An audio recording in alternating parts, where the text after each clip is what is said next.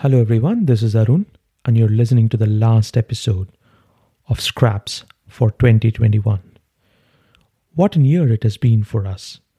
Jojo and I are still buzzing and still recovering from the documentary series that we created. This is part two of the sound design for the psychedelic series that we promised. But before we go to the episode, I just want everyone to go and rate us on your favorite podcast platform. We do know that the bulk of our listeners are not using Apple Podcasts to listen to us and potentially use other more user friendly podcast apps like Spotify or Overcast to listen to us. Just two weeks ago, Spotify just released a new rating feature for podcasts. And so, for all the non Apple podcast users, can you please log into Spotify and provide us a rating?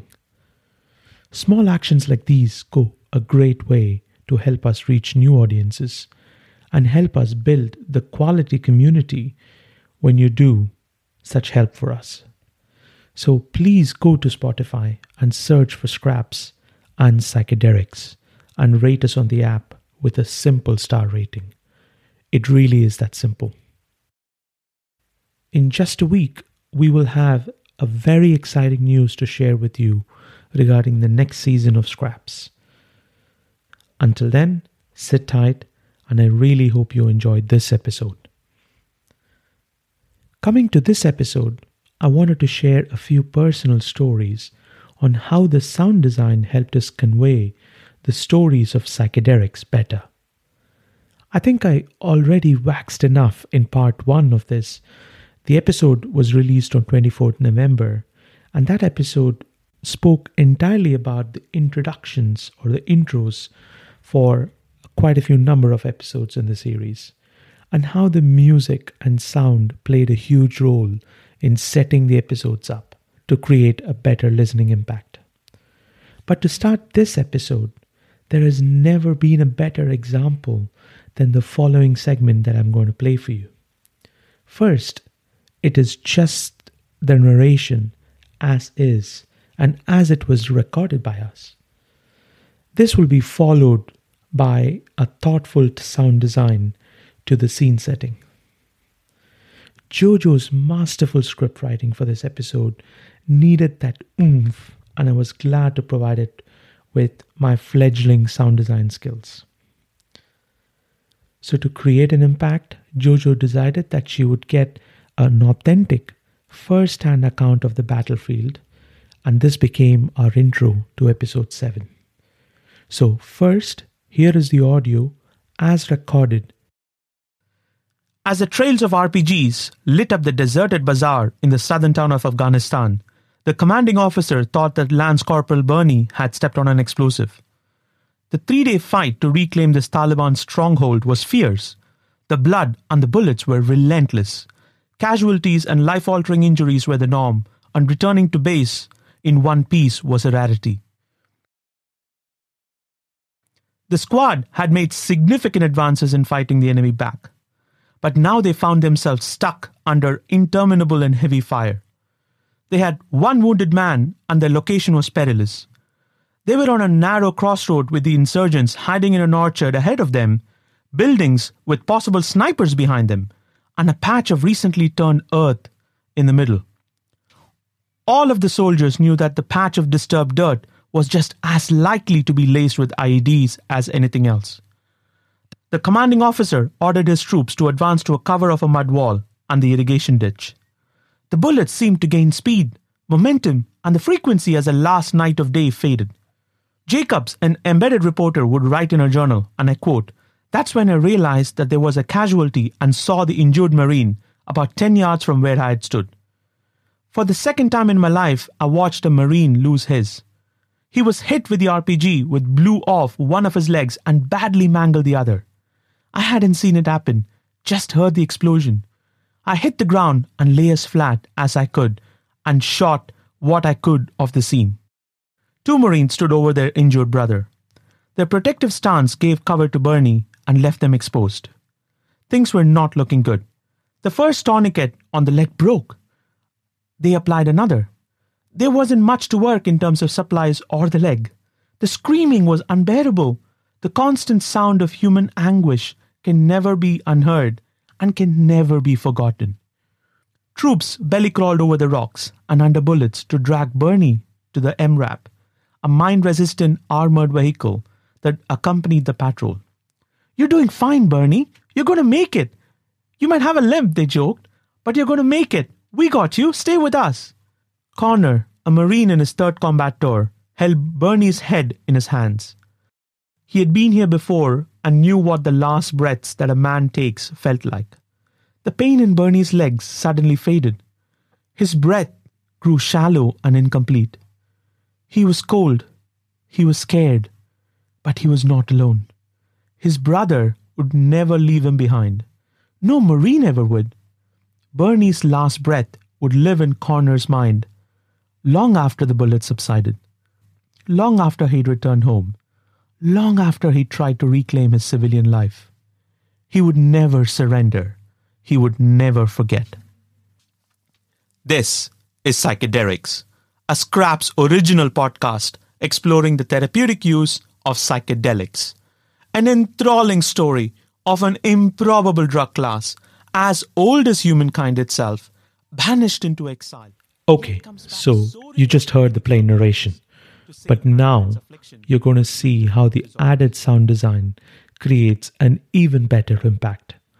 If you haven't already done so, this is the time you should scramble to reach for your headphones, connect them, and put them on. Here you go.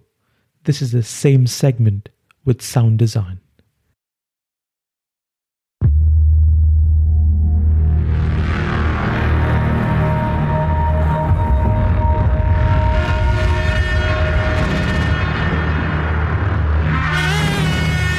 As the trails of RPGs lit up the deserted bazaar in the southern town of Afghanistan, the commanding officer thought that Lance Corporal Bernie had stepped on an explosive.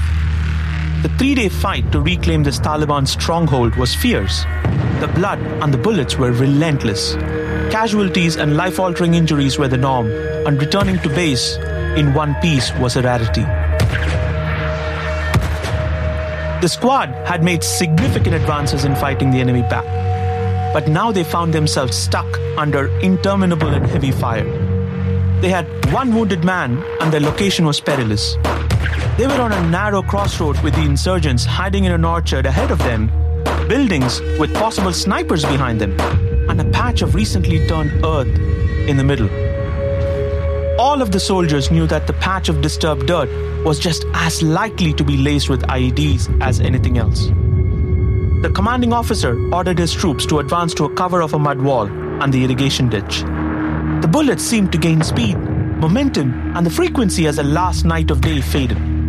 Jacobs, an embedded reporter, would write in a journal, and I quote, That's when I realized that there was a casualty and saw the injured Marine about 10 yards from where I had stood. For the second time in my life, I watched a Marine lose his. He was hit with the RPG, which blew off one of his legs and badly mangled the other. I hadn't seen it happen, just heard the explosion. I hit the ground and lay as flat as I could and shot what I could of the scene. Two Marines stood over their injured brother. Their protective stance gave cover to Bernie and left them exposed. Things were not looking good. The first tourniquet on the leg broke. They applied another. There wasn't much to work in terms of supplies or the leg. The screaming was unbearable the constant sound of human anguish can never be unheard and can never be forgotten. Troops belly crawled over the rocks and under bullets to drag Bernie to the MRAP, a mine resistant armored vehicle that accompanied the patrol. You're doing fine, Bernie. You're going to make it. You might have a limp, they joke, but you're going to make it. We got you. Stay with us. Connor, a Marine in his third combat tour, held Bernie's head in his hands. He had been here before and knew what the last breaths that a man takes felt like. The pain in Bernie's legs suddenly faded. His breath grew shallow and incomplete. He was cold. He was scared. But he was not alone. His brother would never leave him behind. No Marine ever would. Bernie's last breath would live in Connor's mind long after the bullet subsided, long after he'd returned home, long after he tried to reclaim his civilian life. He would never surrender. He would never forget.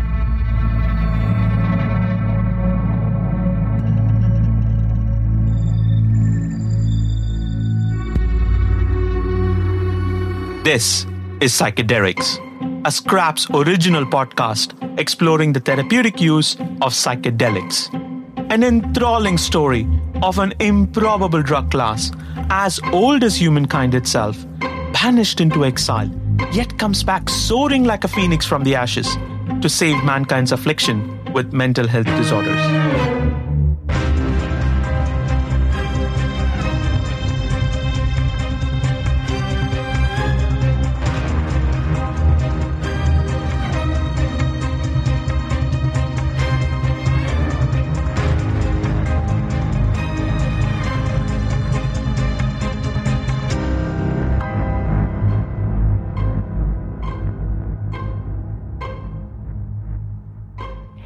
How do you mend a broken heart? There seem to be endless TV shows, movies, advice columns, memes, and even more about this subject, enough to fill its very own data lake. But how do you heal a broken mind? Post traumatic stress disorder, or PTSD. So, how was it? Did you like it? This episode was so special because we were sharing the journey of a PTSD survivor and a veteran Mr. Keith Abraham. Keith's narration was so amazing that all we had to do was to just add elements in the sound design to embellish his personal struggles with trauma and how he found help in a remote village in Peru. Without going into the details, please enjoy the manner in which Keith's story was boosted with some really, really cool sound. First, it is with a personal favorite of mine, Linkin Park's Somewhere I Belong. Krish Ashok, who was a guest on a podcast recently, had this cover version on SoundCloud that I was captivated by and decided to use it with his permission. Krish Ashok also had another cover version of a classic by a maestro in South Indian film music composition that formed the perfect string accompaniment for Keith's struggles. While in reality, the original composition was a romantic piece. Ashok's strings and the cover version that he had produced on SoundCloud made it quite melancholic, and when I asked him, he readily agreed for us to use it. Thank you so much, Ashok, for letting us use it. Here are those segments. Soldiers are trained to never let their guard down and to never surrender, to never give up. As one combat veteran recently told me, Hypervigilance in Iraq is what keeps you alive. Vigilance is as much a part of their protective gear as their bulletproof vests. A state of readiness is constant. How are they treated currently? No marks for guessing the current standard of care. It's with antidepressants and talk therapy with psychologists. First, I'd like to acknowledge that we recognize that there are many, many causes of PTSD and many groups seeking to help find new treatments or improve existing ones. But for the sake of simplicity, we have chosen to focus on military population and on one organization of many that are advocating for this group and for new treatments. There has been sensational work done with non veterans by the legendary Dr. Gabor Mate, and you can gather a lot about this from his two best selling books, In the Realm of Hungry Ghosts close encounters with addiction, or when the body says no, the cost of hidden stress. First, we would like to introduce you to two outstanding gentlemen and veterans of the wars of the Middle East. Keith Abraham, a former member of the Parachute Regiment, a combat unit in the UK, and Jesse Gould, a former US Army Ranger. It is important to understand the stories of Keith and Jesse and their journey uh, I heard about, so because I was visibly struggling now, uh, while I was holding on before, I was now visibly struggling. It, externally, it was quite clear. My behavior had changed. Um, and it, it, was clear to anyone that cared to look.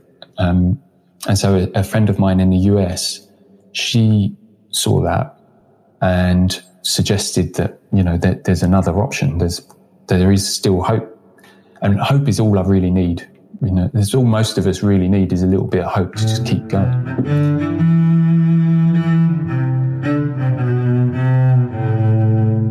And um, I did, so I didn't do any research. I trust her implicitly. Um, I would also I would always suggest people do their own research, of course, but I was so hopeless. I trusted her implicitly. I didn't do any real research on ayahuasca. I just told my boss, um, I'd left the military by then and I was actually working for JP Morgan in London. I told my boss that I was going to take two weeks off. I flew out to Peru and um, i w- I'd been put in contact with two local people, not, not indigenous people, just local Peruvians in a city called Tarapoto and they very, very, very kindly gave me use of their hut in the jungle. So I had to make my way by car from Tarapoto to a place called Chazuta, which is a jungle town. And then from Chazuta, I had to get onto a, a little boat.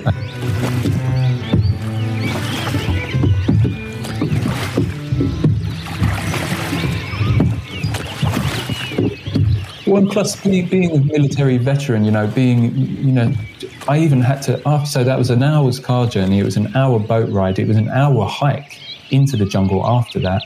And there's no running water or electricity at that hut, so I had to carry all of my food and water with me as well. But I was, I'd only been out of the military a year and a half, so carrying heavy equipment into the jungle, I'm like, well, this is what I do anyway. So it was kind of, was like, good. I feel back to yeah, this is my nature, this is what I can do, this is my skill set. So that didn't phase me at all. Um, and so I did have someone that checked in on me nearby, Juan. He was a cacao farmer, he lived further upriver, about 500 meters or so. Other than that, I was actually left to my own devices. There was a river next to the hut, so I just sat by the river and spent time in nature. And I was there for about 10 days, and twice during that period, the shaman, he, Juan had already obviously told him that I was there at some point. He came up and um, he brought this really dirty, uh, it was an old Coca Cola bottle, and it was full of this, looked like mud from the outside, really disgusting. Um, and he came up and he took out a shot glass and um, laid me down in the hut.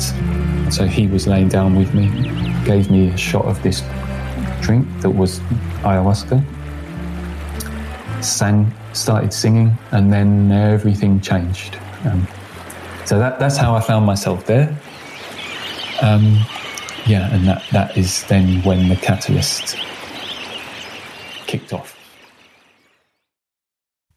So, so far you heard about how Keith got to Peru and how he got to the hut and came in contact with a shaman who ultimately gave him the the mud colored liquid in a shot glass for him to have his psychedelic experience.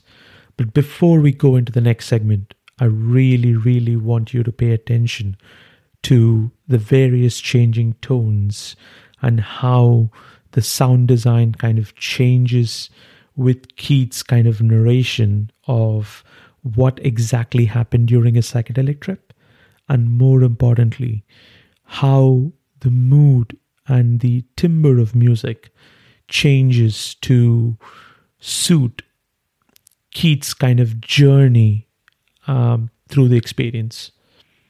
It's very hard to explain. You just have to listen to this. Here is that segment again. Like I said, I'd had this awakening prior to my ayahuasca experience. So there was a shift, but like I said, it was actually difficult.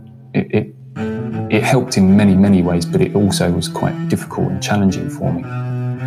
So I didn't really have much of a vocabulary yet. But once I had laid down on the floor in that hut with my shaman and he started singing, I, and, and I went there you mentioned um, trust. You're absolutely right. It, it does take an, a, a, certain amount of trust. You, are right. And um, for certain other people, that can be quite difficult. I, all I know is that I was hopeless. And so anything that was even potentially helpful I was going to go and give it my very best shot. And so I went, I went with an open heart. I went with an open mind. And I just trusted that something valuable would come from it. And so it's, it was obviously night when the ceremonies took place. And the songs were, the songs are a kind of vehicle, uh, a vehicle f- to take you further into the experience that the medicine um, brings about. And the way that I remember it really is that I, I lay down, closed my eyes, I started listening to him sing, and I was thinking, I got to a point where I was thinking, actually, this is, is this a bit of a waste of time because I don't feel anything, but it's not unpleasant because his songs, are, they're lovely songs. I love listening to them, but nothing's actually happening. Next thing I know, I just recognize that I've woken up, but I haven't woken up here in this reality, I'd woken up in the realm of what I now call spirit. And so this is a, this is a massive shift. It just even waking up in that environment and it being real to, to my so that to me the experiencer, that was as real as this is. I believe it now is as real as this is. But for me, that was in itself shocking but wonderful and exciting and incredible. Uh, and so I recognized that I was actually unconscious in my physical body, but I was awake in the realm of spirit. And that in the realm of spirit, I can f- do as I please. I was, I became aware of an understanding of time and space, and I watched the planets revolve around our star, our solar system, and um, but then at one point, this is actually in the second ceremony. At one point, a voice uh, came out of the darkness and said, "Have you have you finished?" Uh, as a, alluding to, "Have I finished playing?" And I, I recognized it as an, a voice of authority. Um, it wasn't stern; it was just plain have you finished? And I thought, ah, ah, this is it. Okay, so I'm here to work. This is it. Yes, I have finished playing. Um, I'm ready to do some work. That was my non-vocal response, non-verbal response. Then I woke up. I just woke up again in a classroom, like a Victorian classroom. I was sat at a desk like this, and there was a blackboard in front of me, and then there was a woman teacher she was clearly the teacher. I was alone, but she was the teacher. And I recognized that she was the spirit of the medicine manifested as a woman in front of me. And again, so I accepted that she was the authority and that she was the medicine. I intuitively understood that she was the medicine itself talking to me. And she highlighted, so the way that it worked was that she would highlight things in my life that were causing me trouble. So, my behavior being one of them, and my responses to certain stimuli in society and relationships. So, she would show me, I would relive experiences in my life, be it conflict, be it heartbreak, any sort of something that I was resistant to or found difficult in my life, but they were normally conflict between myself and someone and another, or how I dealt with heartbreak or adversity in some in some way. She would I would relive it with her, and she would ask me if I felt that that way, the way that I had dealt with it, was still valuable and rewarding. And I would, having relived it, then I would say, no, no, that's not healthy because normally I would become aggressive and violent and angry, and I recognized that it wasn't healthy for me. So then she would ask me if I would like to learn how to change that behavior and live differently and respond differently. And if I said yes, she would then take my place in the experience, and I could observe her as me experiencing that conflict, that adversity, And she would then respond in a healthier way. I hope this makes sense. I hope I'm articulating myself correctly, sufficiently. She would respond in a healthier way that would resolve the matter in a in as healthy way as you as anyone could expect. Having observed that, she would then ask me, "Do you agree that that is a healthier way of behaving?" If I said yes, she would then teach me how she did it step by step. And then, if I accepted that I'd understood those lessons, she would put me back into that situation as myself. And I would have to, as I was being tested by this any whatever stimuli, stimulants, I would have to remember each of the lessons and respond in a more healthy way each time. And if I passed that test, then I could move on to another test and another lesson in a different environment. If I failed, she very patiently said, I think we probably need to do that one again. And I would say, Yes, I know, yes, because I would have resorted to anger and violence and something, frustration.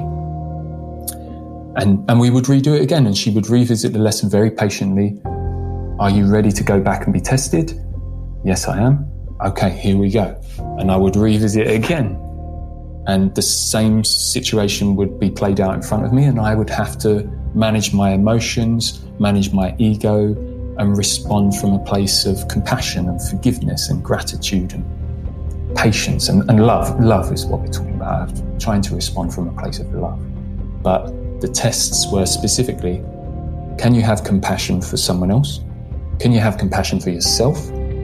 If you can have compassion for yourself and someone else, the next step is that you can you can learn to forgive yourself and someone else.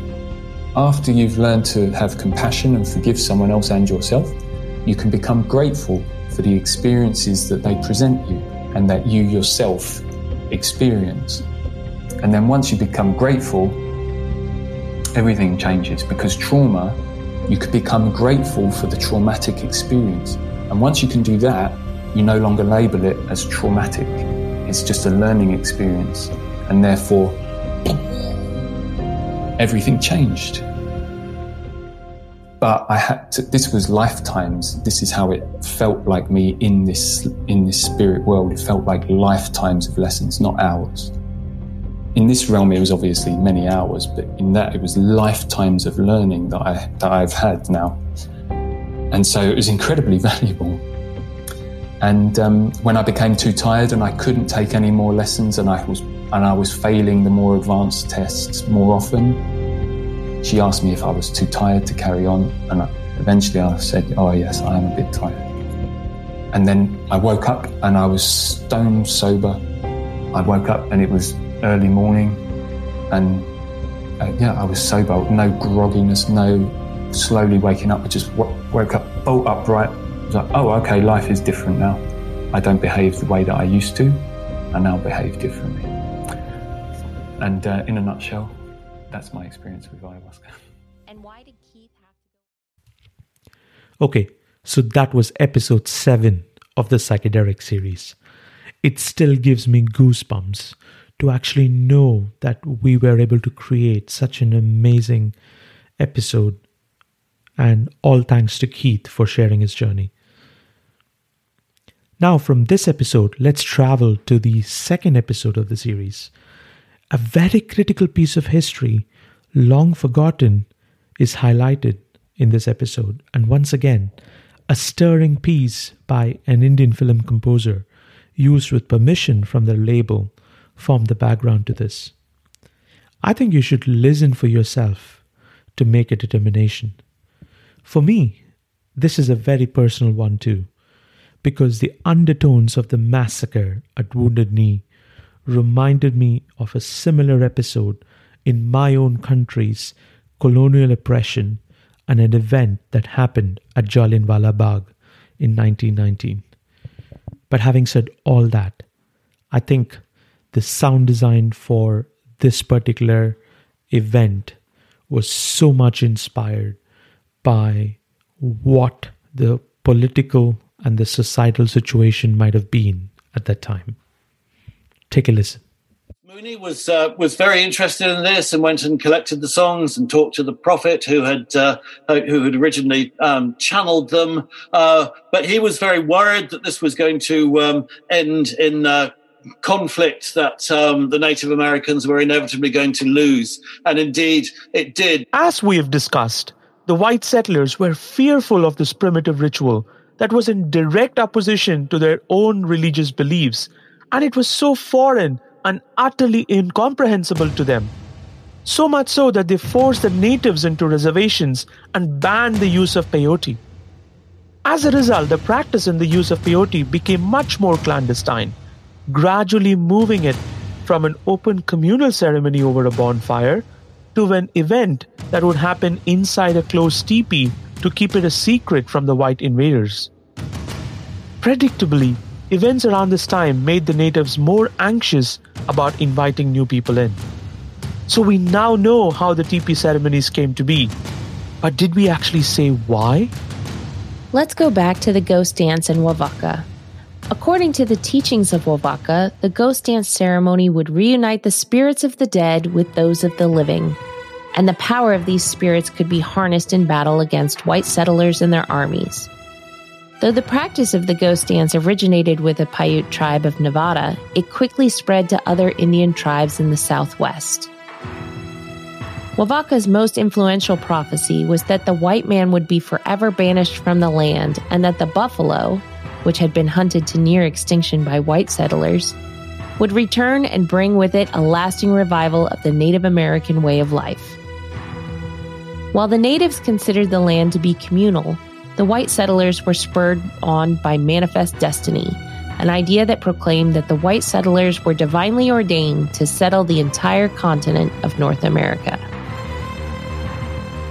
Several wars followed between the white settlers and the Native Americans, and Ghost Dance became the rallying cry behind the Native Americans' stand against the U.S. Army. The last of the resistance that was initiated by Wovoka and the Ghost Dance happened at the Battle of Bighorn, Though Wovoka was the originator of the ghost dance, it had become so widespread that other tribes had adopted it as their rallying cry.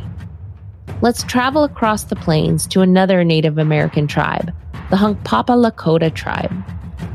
The Hunkpapa Lakota tribe was led by the man we know as Sitting Bull. On December 15, 1890, 40 policemen arrived at Sitting Bull's house to arrest him. These were not white policemen, mind you. They were Native American policemen in the service of the U.S. Army. When Sitting Bull refused to comply, the police used force on him. His soldiers and the tribes were enraged. Catch the Bear, another Lakota tribesman, shouldered his rifle and shot a lieutenant, who reacted by firing his revolver into the chest of Sitting Bull. Another police officer, Red Tomahawk, shot Sitting Bull in the head, and he dropped dead to the ground. After Sitting Bull's death, 200 members of his Hunkpapa band, fearful of reprisals, fled Standing Rock to join another tribe under the leadership of Chief Spotted Elk on the Cheyenne River Indian Reservation. Spotted Elk and his tribe, along with 38 Hunkpapa, left the Cheyenne River Reservation on December 23rd to journey to Pine Ridge Indian Reservation to seek shelter with chief of another tribe, Red Cloud.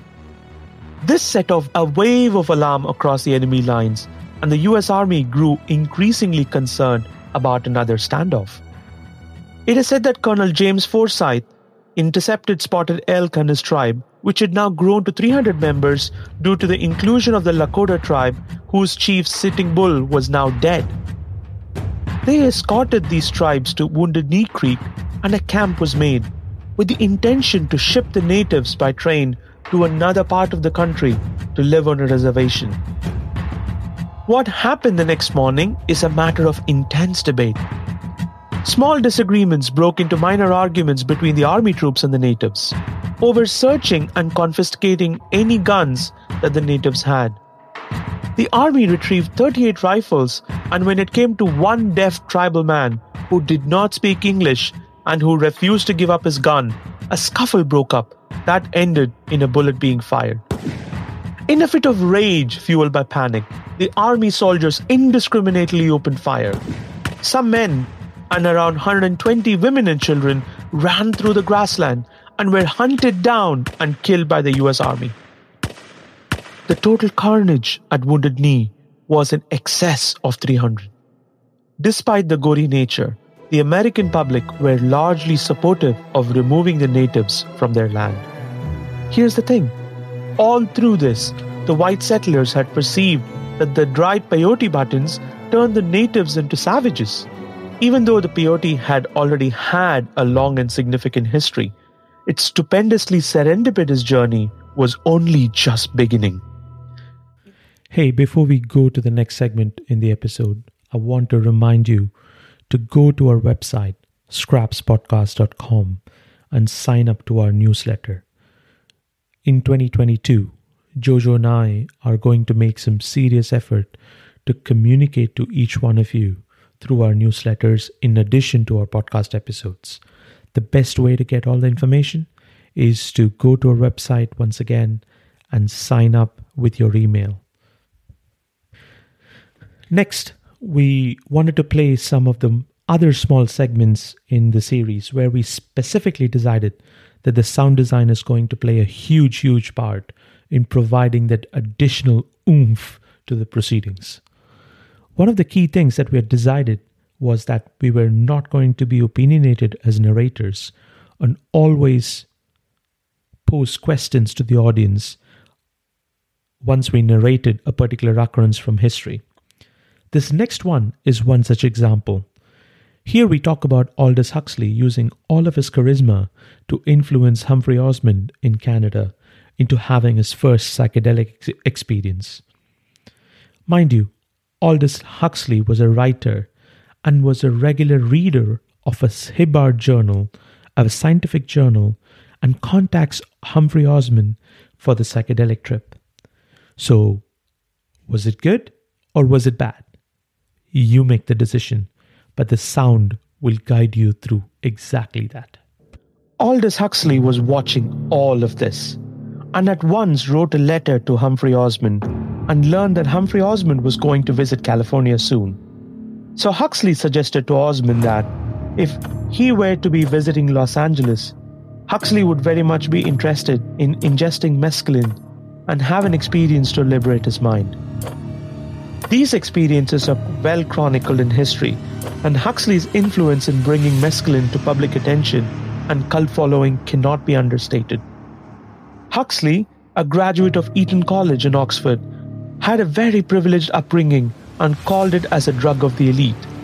While there were instances where this was clarified to mean that mescaline was a drug only for the people who wanted to open their minds, liberate their consciousness, and break down their ego, the damage was already done. There are many instances where unfortunate usage of words have led people wanting the experience more. In fact, the worst part was, as we will come to later on in the podcast, that these plant based substances or their synthesized cousins aren't even addictive. Yet the perception and intrigue that mescaline created was one of cult status. Huxley's drug of the elite made people believe that they would liberate themselves from the shackles of the mind bordering on religious mysticism, and as a result would make them realize that the world was beautiful. When science meets philosophy meets art, it took some disproportionate dimensions in the next decade that the world had to grapple with. Humphrey Osmond to demonstrate. Now that the world knew about mescaline through Aldous Huxley's writings, we had to introduce LSD at the end of episode 2. But before that, we also had to try to lay the groundwork for what's to come in episode 3 and 4. So just notice the next segment at how the ominous guitar gives way to the haunting orchestra. The world was in the throes of the Second World War. Bletchley Park, the place where Enigma code was broken by the codebreakers, intercepted a radio transmission that scopolamine was given at very high doses to induce a sense of scariness and to make prisoners of war speak the truth, and that Nazi doctors were en route to testing another crystalline substance, mescaline. It was rumored that Nazis got hold of mescaline, which was made by Merck, a German pharmaceutical company, and were trying to use it as a truth drug. One of their notorious scientists was Kurt Blome, the Deputy Surgeon General of the Third Reich, who spearheaded the mescaline exposure in concentration camps. And you would not expect what happened to Kurt Blome after the end of the Second World War. We will come to that in the next episode. But coming back to mescaline, mescaline, when used by the Nazis to dose it to the prisoners of war, made the prisoners of war really friendly to the Nazis.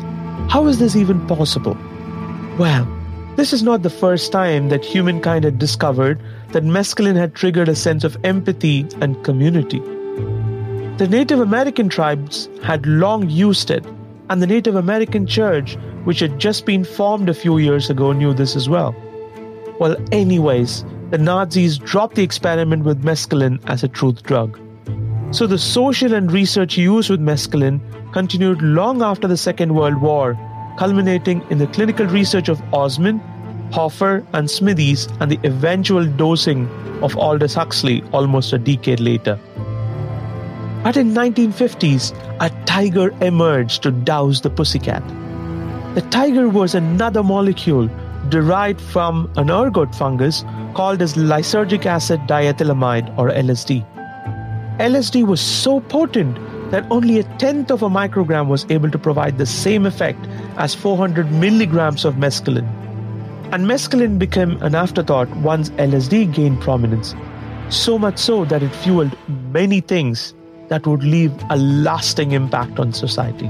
Here is our chief mescaline expert, Mike J. again, detailing how CIA, after the Second World War, took over the legacy of testing psychedelic substances and fueled the 1960s counterculture. CIA funded a number of clandestine research studies. Those were some seriously profound experiences while editing and putting together these episodes for you in the psychedelic series. Now, for the last segment of the episode, to one of my favorite episodes in the entire series, which is episode 4, which again was titled as Oh, LSD, My Problem Child.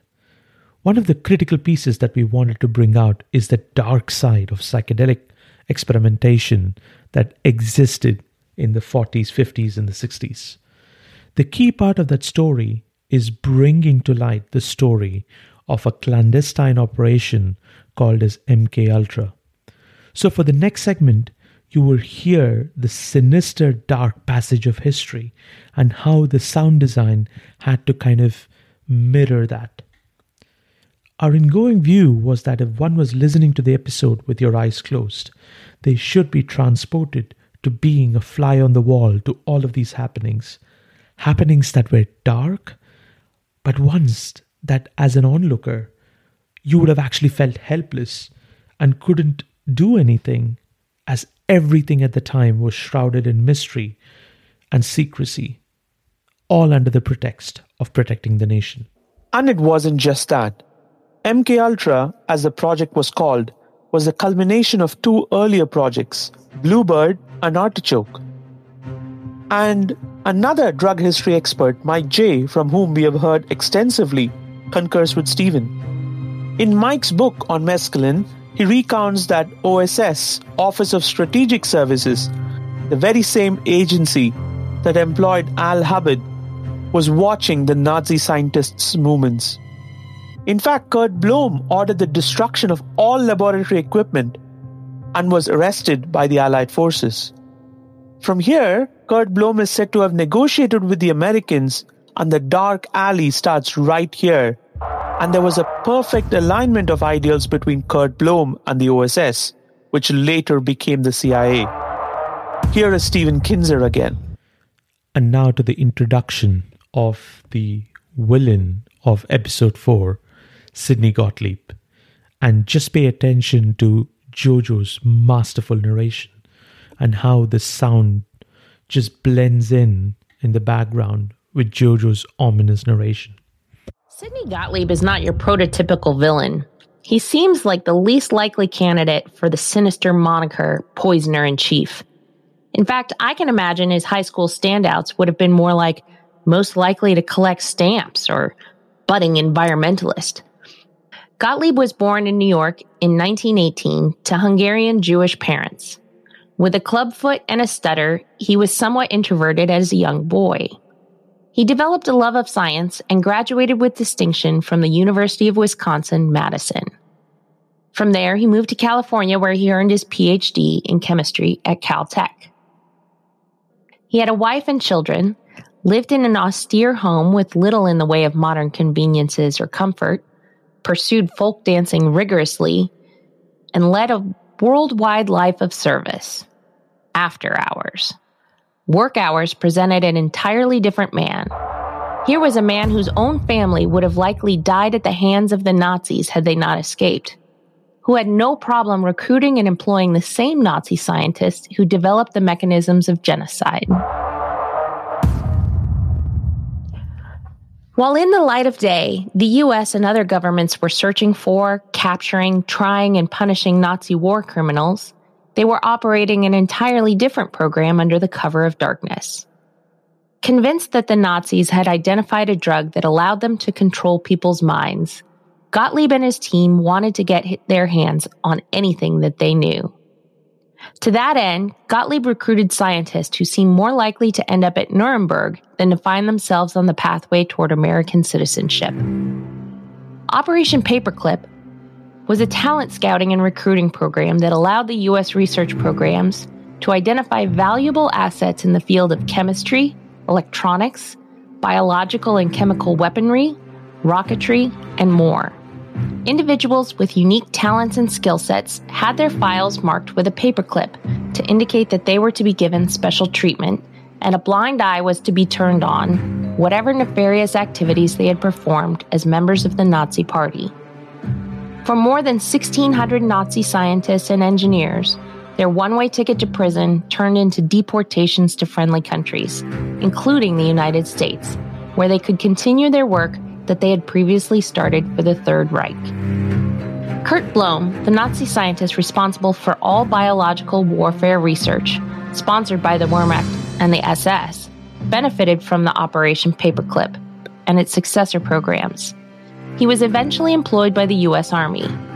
His cooperation with MK Ultra and other programs significantly advanced Gottlieb's progress. He certainly gives a different meaning to the saying, if you can't beat 'em, join them. How was it? Did you get to experience the dark alleys of how things were at this time in history? We had this fantastic segment on Villa Schuster, the CIA black site in Germany, about how it was a decoy for some of the gruesome experiments that happened in the basement of the villa. And now from there, we have to go to even more gruesome happenings like the forced prison experimentation.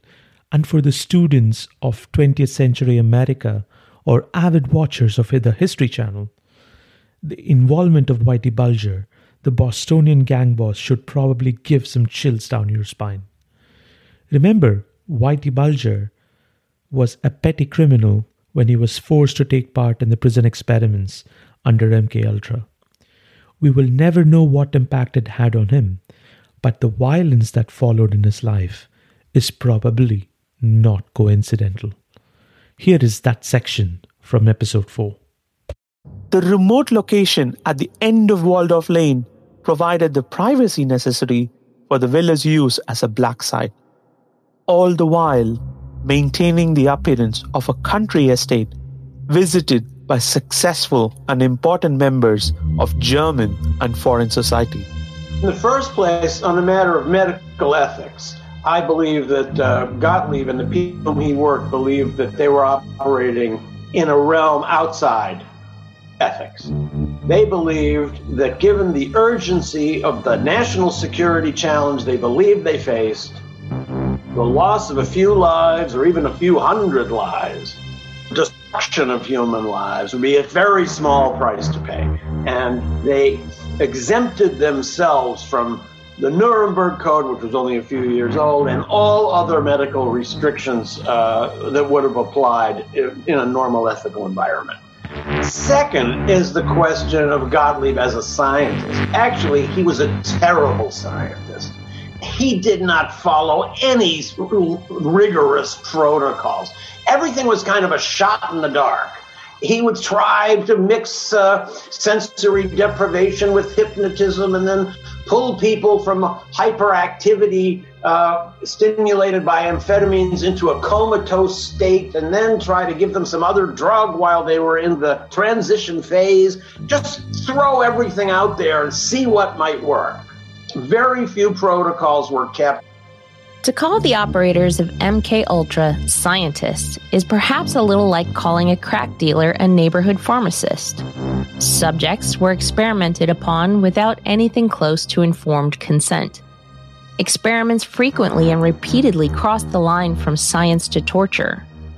Documentation was discouraged, and what little documentation was made was written in code, was later destroyed by Gottlieb and his boss. Much of the little information we do have on MK Ultra is the result of carefully reconstructed forensic accounts, supported by expense reports and personal testimony. While officers involved in MK Ultra were sworn to secrecy to the grave and beyond, Kinzer reports that several people have reached out to him after the 2019 publication of Poisoner in Chief. They reported to him that they believed a family member had been a victim of the program by Kinzer's estimation, many of those stories fit the MO and are likely to be true. Now, there was one interesting case of a person who was a subject in a prison experiment uh, who later did figure out what had happened to him. And this was a guy who later became a kind of notorious criminal that was Whitey Bulger, the famous gangster from Boston. So when Whitey Bulger was just a street thug in Boston. He was arrested in his 20s and sent to the state penitentiary in Atlanta, Georgia. There, a doctor named Carl Pfeiffer, who was a contractor for MK Ultra, he was working for Sidney Gottlieb, was carrying out LSD experiments. Um, Gottlieb apparently wanted to know what would be the effect of dosages over a long, sustained period. Um, prisoners were recruited, among them Whitey Bulger, and told not only that they would get favorable treatment, but that they would be contributing to research aimed at finding a cure for schizophrenia. At one point, Bulger, by his own account, begged to be taken out of this experiment. It was too overwhelming for him. He couldn't sleep. He was seeing wild delusions because he was given LSD every single day for months. Uh, but he said Dr. Pfeiffer kept saying, You're one of our best subjects. We're almost approaching a cure. You have to keep going.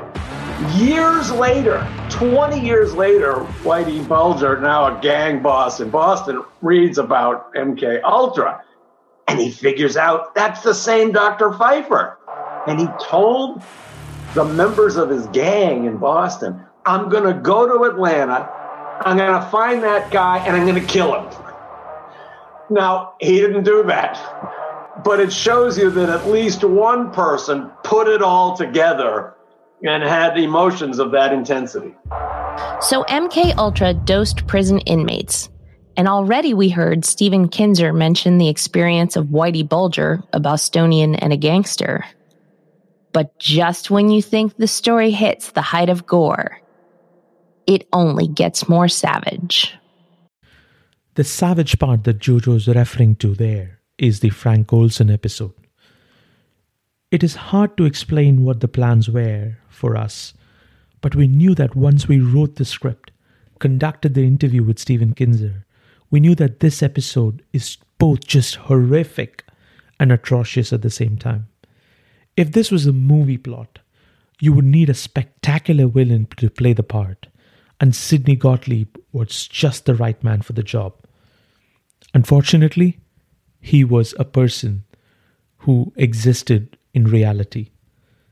Notice the serious dark tones that amplify the narration to bring out the deception and absolute lack of integrity in the next segment. It was not unusual for subjects, human and animal, to die during drug experiments.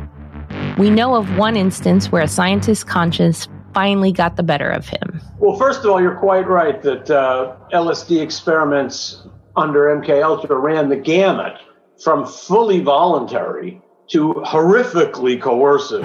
Uh, so Gottlieb had no hesitation about dosing people uh, without their knowledge or against their will. Uh, the Frank Olson case is one of the great enduring mysteries of the MK Ultra project. Uh, this was the most secret project at the CIA. Uh, if anybody who understood what MK Ultra was had been allowed to speak publicly, that revelation would have been devastating. It could have destroyed the CIA, and it would have undermined the United States position in the world uh, in unpredictable ways. It, it was not named MK Ultra for nothing. It was the ultra secret, and I was understood by the senior officers at the CIA to be this. After all, if you could find a way to control the minds of other human beings, then the prize would be nothing less than global mastery. So, going that far, they were right. They just were uh, ex- expecting that they actually would be able to find it. That was the the one uh, little problem in their in their theory. So, Frank Olson was one of the very small number of chemists who was in the inner circle of MK Ultra, uh, and his specialty was aerosols. He was uh, transforming liquid poisons into aerosol poisons. Uh, he carried out experiments in which, if he arrived back at work the next morning and all the monkeys were dead, that would be considered a success. I think this kind of got to him after a while. And uh, during the summer of 1953, he was in Britain, apparently watching uh, dope people being dosed with these uh, toxins that he had developed. He traveled around in Europe, and at least in one case, he apparently saw somebody die under one of the poisons that he had uh, developed. In any case, he developed um, second thoughts about the project. And he told his superiors that he wanted to quit. Not only did he want to leave MK Ultra, but he wanted to leave the CIA. We now know that he actually asked one of his friends, Do you know a good journalist? As soon as it became clear to uh, the other people around him, and particularly to Sidney Gottlieb, uh, the director of MK Ultra, that uh, one of the people in the inner core didn't seem reliable anymore. Uh, that was a matter of intense concern. It wasn't just expendables that were unwittingly dosed during MK Ultra. Frank Olson attended a private meeting of some of the program's top officials. During the meeting, he was surreptitiously dosed with LSD by none other than Gottlieb himself. Needless to say, it was not a good trip. Even after the drug wore off, Olson was a changed man. In addition to the crisis of conscience he was experiencing over his work, he felt that he could no longer trust his own mind. Olson confided some of his fears and doubts to his wife, although he could never reveal details to her and doing so would mean admitting his role in despicable experiments. He displayed a restlessness and self doubt that could not be ignored. He expressed a strong desire to resign from his work with the CIA, both to his wife and to his own boss, Colonel Ruwet. MK Ultra leaders were concerned, not so much about Olson's well being, but about what he might divulge. John Stubbs, an officer at Fort Detrick, escorted Olson home and convinced Olson and his wife Alice that he and his colleagues would get him the help he needed. They convinced him to fly to Maryland to New York to see a doctor who would certainly be able to help. Olson was accompanied by his boss, Colonel Ruwet, and Robert Lashbrook, Sidney Gottlieb's deputy. The doctor, Harold Abramson, was affiliated with the CIA and had previously worked with Olson on an aerosolization project. The bottom line Olson was a risk to the program. At 2 a.m. on Saturday, November 28, 1953, Frank Olson fell to his death from the 13th floor room at Hotel Statler. The impact of the fall left Olson clinging to life with just a few breaths left in his lungs. The manager of the hotel was at Olson's side, when he died and reported that he tried to mumble something. Lashbrook, Olson's CIA babysitter and Gottlieb's spy, was rooming with Olson at the hotel. When police located him, Lashbrook was sitting on the hotel room toilet. The circumstances surrounding Olson's death are suspect to say the least. Lashbrook reports hearing very little and noticing even less. The hotel switchboard operator made a statement to the police that she had connected a call from Olson and Lashbrook's room to none other than Dr. Harold Abramson. Perhaps being professionally curious, the operator remained on the line for the entire call. She reports that the voice of the hotel guest said, Well, he's gone. And the reply was, Well, that's too bad.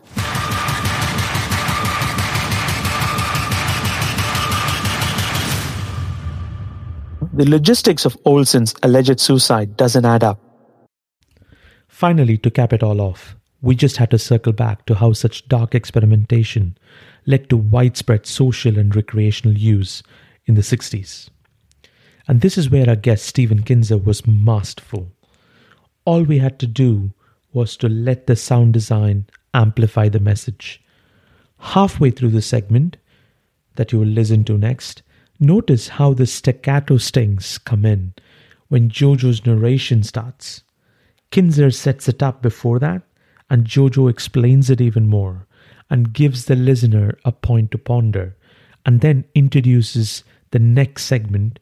And at this juncture, noticed how the sound design turns from the continuation of the staccato to an inclusion of the bow and the bass which takes over to deepen the dark side of MK Ultra and the experimentation that happened during this time. But there's a whole other aspect to his LSD work that I think is probably the least expected result of his work. One of the things that he wanted to do was see how LSD uh, would uh, work on people who were fully knowledgeable and that were volunteers in a normal clinical and medical uh, setting. So uh, he sent, uh, the CIA didn't have the ability to carry out these tests. So Gottlieb set up a couple of bogus medical foundations that were actually CIA fronts. These foundations then contacted hospitals and clinics around the United States and told them very explicitly we're experimenting with LSD, that psychoactive drug that was invented in the 1940s by Albert Hofmann. We're going to send you uh, a supply of it. You will advertise uh, for volunteers. You will pay them with money we will give you. You administer it, and then uh, we pay you for this, and you just write reports of what happened. So, almost overnight, an entire market grew up from hospitals that wanted to take advantage of this new source of funding. And who were among the very first volunteers to come in and ask to try this new drug. It is true even today.